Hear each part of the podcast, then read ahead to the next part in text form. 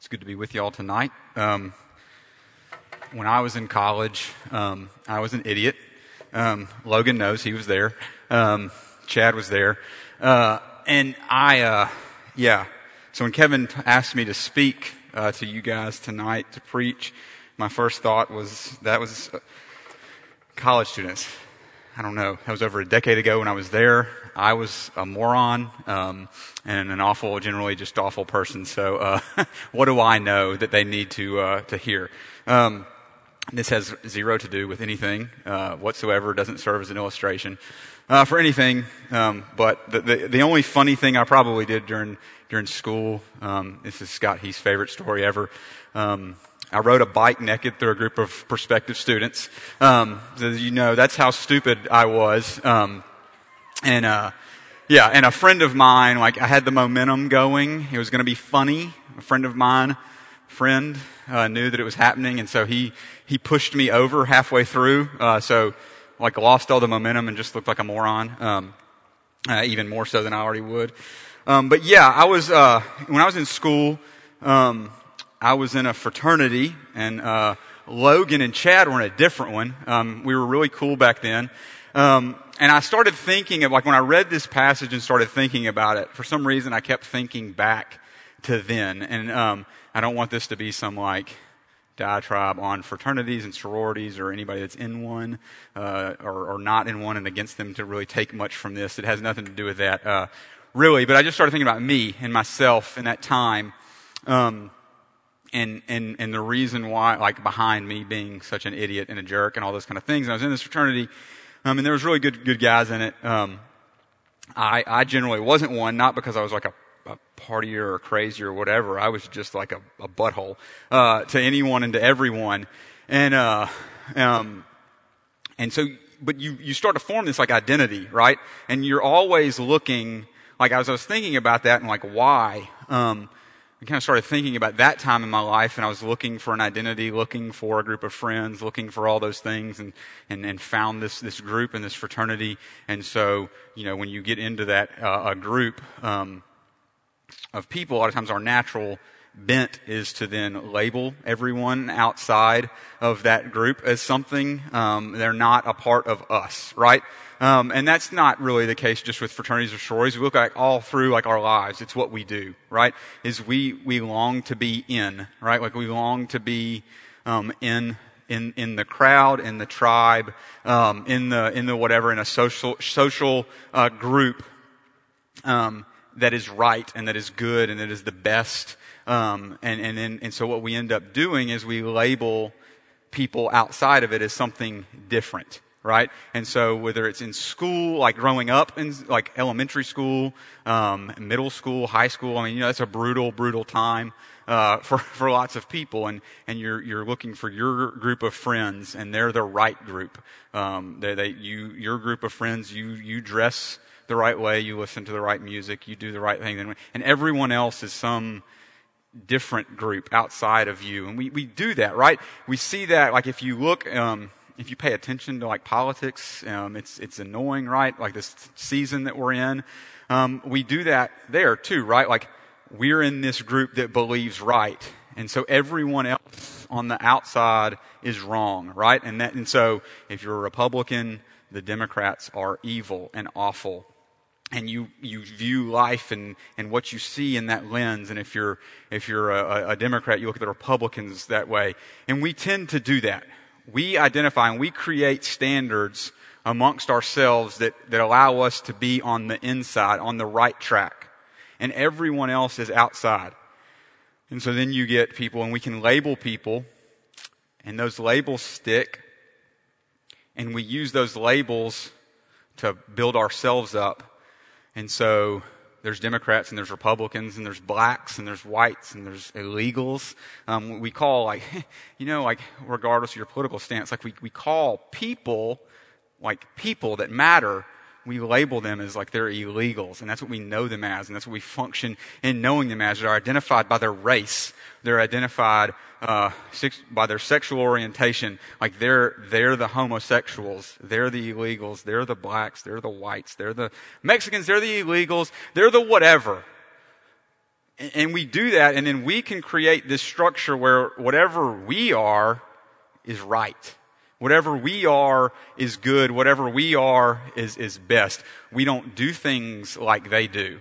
We don't act like they do. Our country isn't going to hell in a handbasket because of us. It's because of them.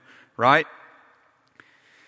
And we do that all through our lives from the times we're little to the times we get to get into, into college and out in the real world. And they take shifts um, along the way. Um, but, but we do it. We do it from the time we're little uh, to the time uh, that we grow old. And we want to be in, and we, we will create anything, any standard we can come up with to make sure we're in. And that even occurs in our spiritual lives, right? We want to be on the inside, uh, in, on the right side of things. We want to make sure we're doing things the right way. And so then what that inevitably does in us is create a sense of pride, right? that we've got a corner on the market and that we are good and that we are right and that everyone else doesn't do it the way um, that we do it. And what I want, because the passage that we're looking at tonight, um, thanks, Kevin, uh, is is the tail end of a very depressing stretch of Romans, right? And um, and conveniently, it's cut off tonight uh, before it gets any ounce of hope whatsoever. So, y'all go home, uh, back to your dorm room or your apartment or wherever tonight and you can turn on some really depressing music and just sit alone. Um, because this is, this is dark and it's depressing. Um, and Kevin set it up that way because he gets to ride in on the white horse next week and, uh, and be the bearer of good news. Um, so y'all never see me again, probably, and uh, and won't care uh, that this message is so bleak and so dark. But it is, and so what I want you, and we're going to talk about hope tonight. But what I want us to walk away with tonight is knowing that we're not on the inside. If you could go away, walk away with anything, is that we are not on the inside we all, regardless of who we are and regardless of how we act, regardless of any scenario you can come up with to make you feel better about yourself, and I can come up to make me feel better about myself, regardless of that, we are not on the inside. We are hopelessly on the outside apart from Jesus. And if we can grasp that tonight, like if we can really come to grips with that, and I know you've talked about that in the last couple weeks, but if we can really come to grips with that and really grasp that deep down in our souls, then the good news of next week will be that much better and it will be that much glorious and it will stir our affections for Jesus that much more. But the reality is, is I'm just going to take a guess in this room that it's probably a pretty good group of people you're not out there um, just being like raging maniacs, psychopaths, doing like awful, like awful, awful, heinous things. And so, if you're anything like me, um, I, I, I, was I was a a, um, a, pretty pretty decent kid growing up. Um, I, I, was I was all right. I went to church. My folks were great. Um, it, everything was good, you know. And when I talk about college, uh, I didn't really do anything really that awful except for be like a really raging jerk. But I, my behavior in terms of like doing anything like wild or heinous really wasn't that bad. And so I could always convince myself that I was pretty good. And so what was, what's hard, what was hard for me is to come to grips with how bad off I was. Because it never really seemed that bad, right? Like it never really seemed like it was that awful. And so when we talk about this dramatic shift of, of, of, of what God has saved us from, it's almost like a little hard for me to get my head around um, at times because, you know, I'm like, well, man, if I was like some, you know, awful person doing awful things, I would grasp this. But I'm, I'm, I'm decent. I'm all right. And so it was so hard for me to grasp. But as we look at this, I want us to just come to grips with the fact that we aren't on the inside. We don't have an inside track. We have no inherent advantage. Um, and that we are all, all in a very desperate state. And so when we think back to like when we get in a, in a position in life where we are puffing ourselves up, be it about what school we go to, um, what fraternity or sorority you're in, what political stance we take, like what we believe in, like whatever it is, just how smart you are, how whatever, whatever it is you take pride in in your life and you start to puff up. When someone comes and attacks that and starts to tear it down, the initial reaction for all of us is to get defensive and to start to start throwing up walls, to start throwing up rebuttals, um, to start asking questions. Uh, when someone's when someone's racism, let's say, is exposed for what it is, they start throwing out um, just ridiculous things, right? Like they start throwing out, well, what about this? What about them doing this? What about this group of people doing these things? And we'll start throwing it out because our identity is being attacked. What we've built our hope on is coming under attack, and our natural inclination is to throw up walls. And so, as we start reading um, in this chapter and start digging in that, last week's um, passage ended uh, talking about circumcision, which the Jews took great pride in, really not being a physical issue, um, but being one of the heart. And so this is going to raise some inherent questions um, that Paul's going to uh, address. And so he's got, uh, in, in the passage, he writes in questions that he knows he would be asked or someone might be asking him um, as responses to these, um, to these claims that he's making. So he's telling the Jews who have built their, their identity on the fact that they're in, that really they aren't in, and the things that they've built a lot of their identity and their hope on aren't really reasons for hope. And so that's when we get to the questions that start out in chapter 3. So circumcision in 29, but a Jew is one inwardly. We're going to do just the very end of chapter 2. But a Jew is one inwardly, and circumcision is a matter of the heart by the Spirit, not by the letter. His praise is not from man, but from God. So then the questions begin to come then what advantage has the Jew? Or what is the value of, of circumcision? So then what, then what good is it to be a part of God's chosen people? What good is it? What advantage is there? And Paul answers, much in every way. To begin with, the Jews were entrusted with the oracles of God. And so he's saying to begin with, there is an, there is an advantage. There is something good about being a Jew. You are entrusted with the promises of God. You were given the promises that you are a chosen people and that God is going to ultimately bring salvation to Israel. Now, some of the questions that we're going to deal with right here, he's going to unpack later, um, in, in chapters like 9 through 11. So he gives some very quick answers here. But he says there is an advantage because you've been given those promises. In Deuteronomy, it says, um, you know, what nation is there that was entrusted with the law, that was given the law and given the promises um, of God? There's no other nation. And he's saying, so you have that advantage. You have that, um, that you were given the, the oracles of God, the promises of God.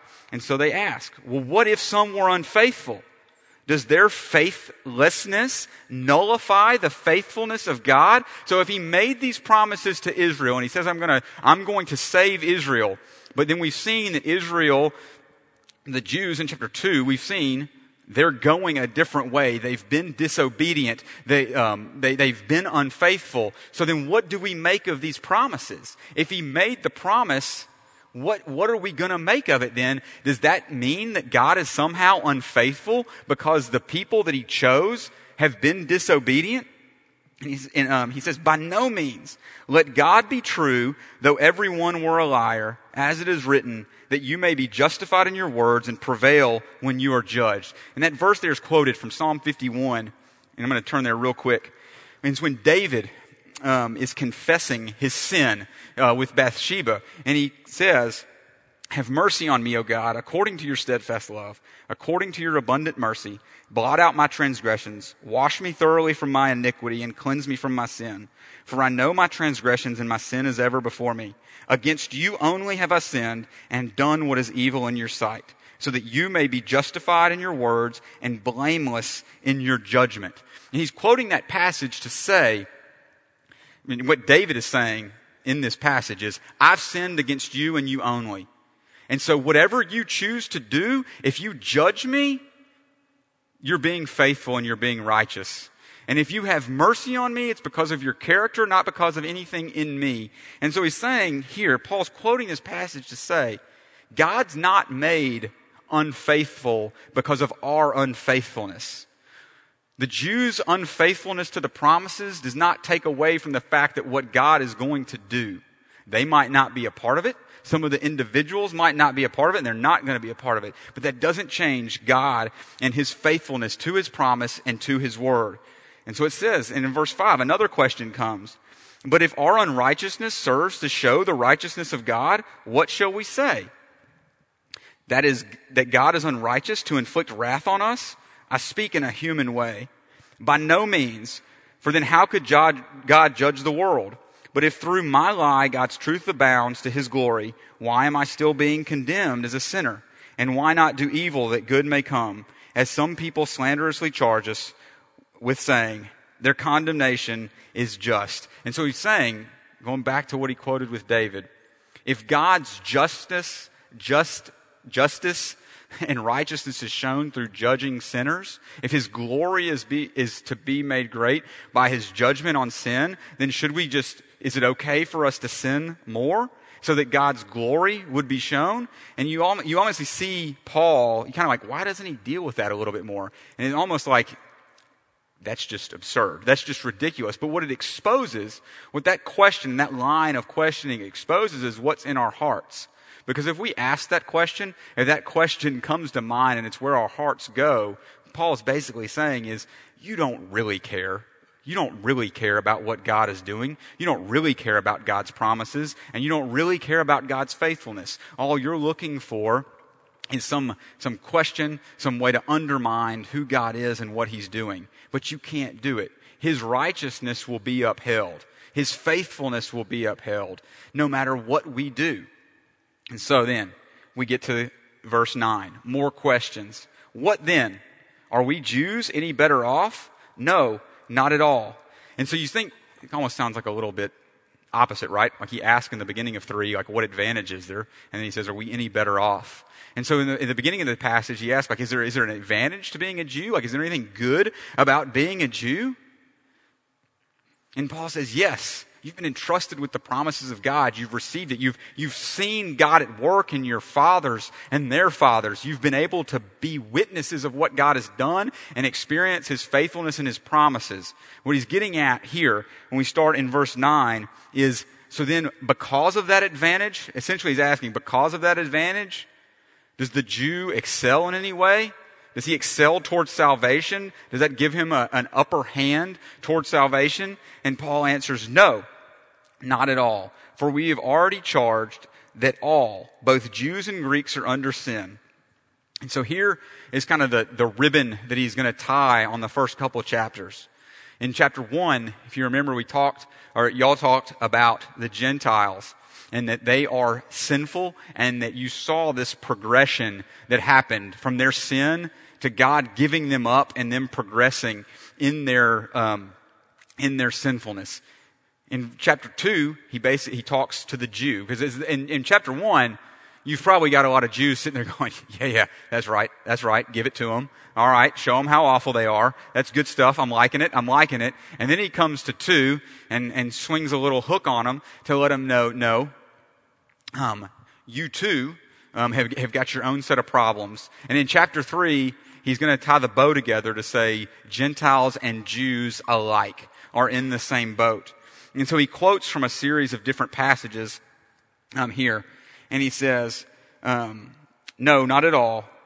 For we already charge that all, both Jews and Greeks, are under sin. As it is written, None is righteous, no, not one. No one understands. No one seeks for God. All have turned aside. Together they have become worthless. No one does good, not even one. Their throat is an open grave. They use their tongues to deceive. The venom of asps is under their lips. Their mouth is full of curses and bitterness. Their feet are swift to shed blood, and their paths are ruin and misery. In the way of peace they have not known. There is no fear of God before their eyes. And so the question we have to ask ourselves in reading that is do we really believe that about ourselves? Do we really believe that, that all of us are in the same boat? Do we really believe that the people that are that much different than me, that believe that much different than me, that are, um, that are in my tribe of people that I claim, that are outside my tribe of people that I claim, that believe totally different from me, that believe maybe a little bit different than me, do we really believe that we're all in the same boat? Because the easiest thing that I think Christians um, get comfortable saying, and it almost becomes this just kind of innocuous, like repetitive saying, is, yeah, we're all sinners, right? Like we're all, we're all sinners. But the, that's easy to say. It's an easy thing to get repetitive about. And I think the question we have to ask is, do we really believe it?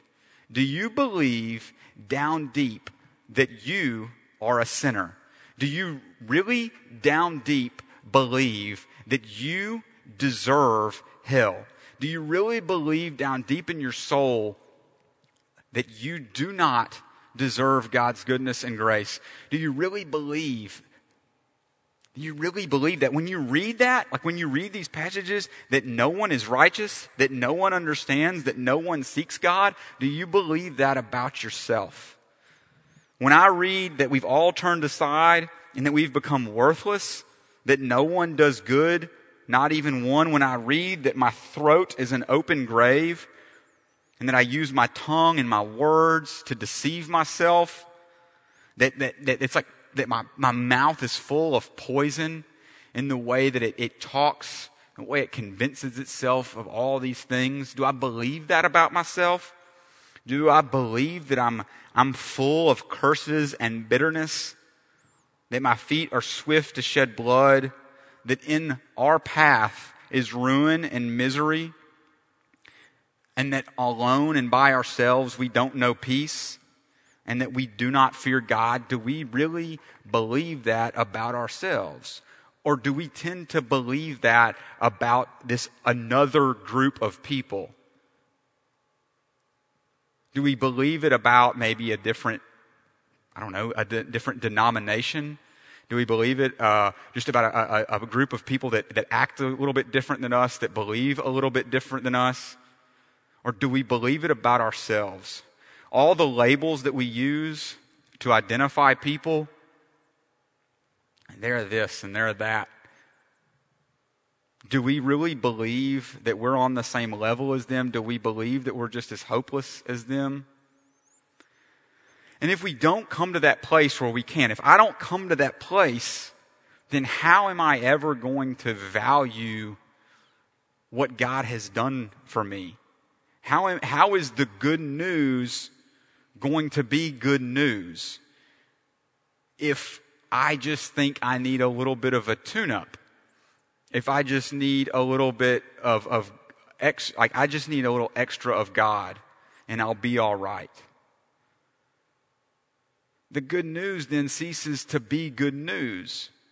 It becomes something just kind of, eh, here's some advice. Here's some things you might want to look into. Here's some things that might be good to think about. Instead of it is the good news that comes to us and that is the answer to this problem.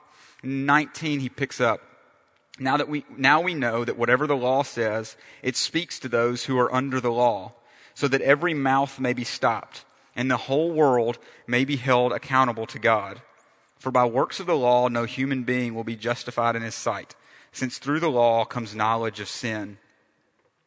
And what we see is in this passage, and this like in this darkness and in, in the bleakness of this passage, we see coming right there this little like uh, this this nugget of of God's goodness and of God's grace.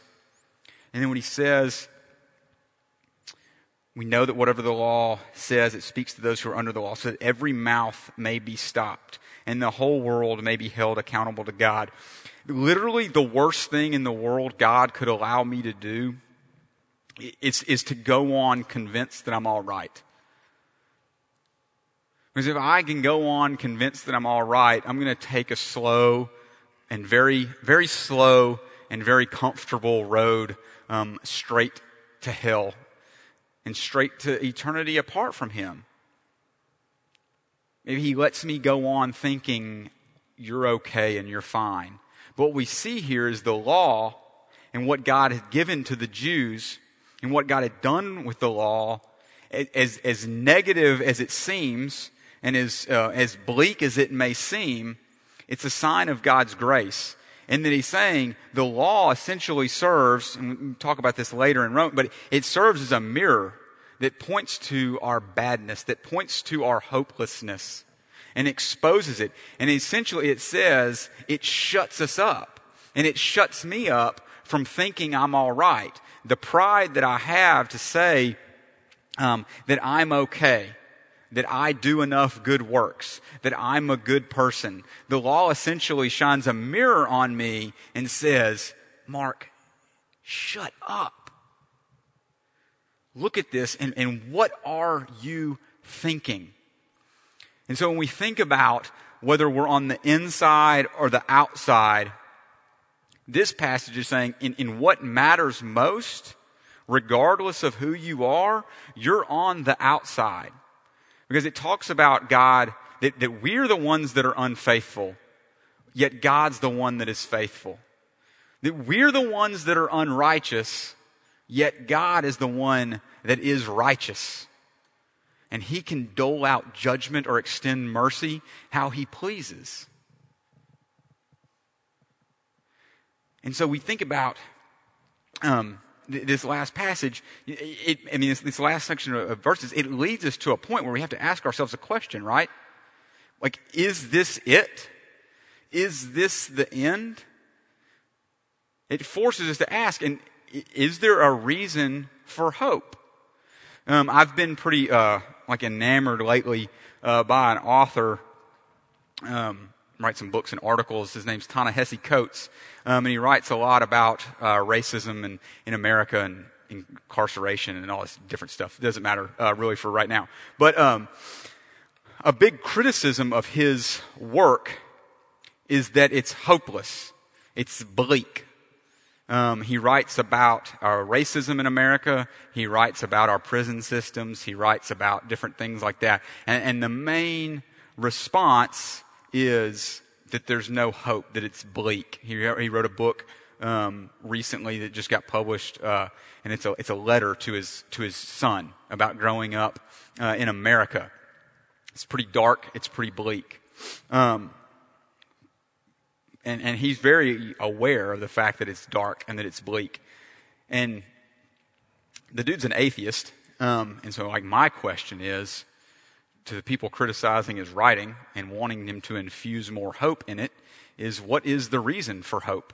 What does he have for hope? If he sees these issues and these problems at hand, like, does he, do you want the guy to just make something up? Like, do you want him to just, like, do you want him to fake it? Do you want him to just come up with a reason, some random reason why things might get better, um, and, and just come up with a, a, lie or something to make you feel better? Um, but you see, like, people want an answer, right? Like, people want resolution. I mean, it's built into us, um, that when we, when we, we read something bleak, when we watch something bleak, like, we want some sort of resolution.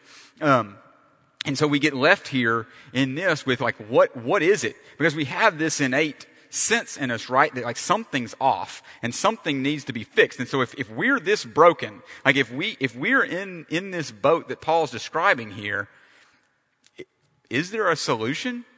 And what he's getting at is you're unright, you're, you're unfaithful, but God is faithful. And you're unrighteous, but God is righteous. And in the end, he says, by no, there, there's no way by being good enough that you're ever going to be justified. You're never going to be made righteous. But the answer to that is that there is one who is a justifier. If, if we're, unfaith, we're unfaithful, but God's faithful, and we're unrighteous, but God is righteous, we can't justify ourselves, but there is one who can. And Kevin will get into to, to how that works in us, but we have to know that there is hope. that there is a faithful God, that there is a righteous God, and that there is a justifier out there that can fix our problem. But for that problem to be fixed, we have to come to a place where we know there is a problem that needs fixing. And so my encouragement for you guys uh, t- tonight is, uh, is not to do what I said and to go home um, and, and put on the, the bleakest music you can find and just sit and wallow in your misery um, but is to think about that and meditate that on meditate on that as you think towards next week, as you prepare to come and worship for next week.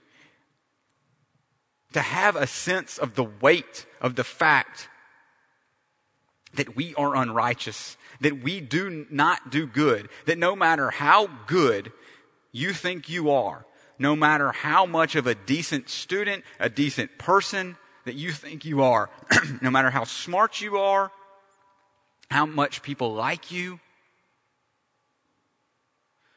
all that does not matter in the grand scheme of what of, of, of, of, this subject of whether or not you are in. We are not in, we are out. And we're desperate for one to bring us in.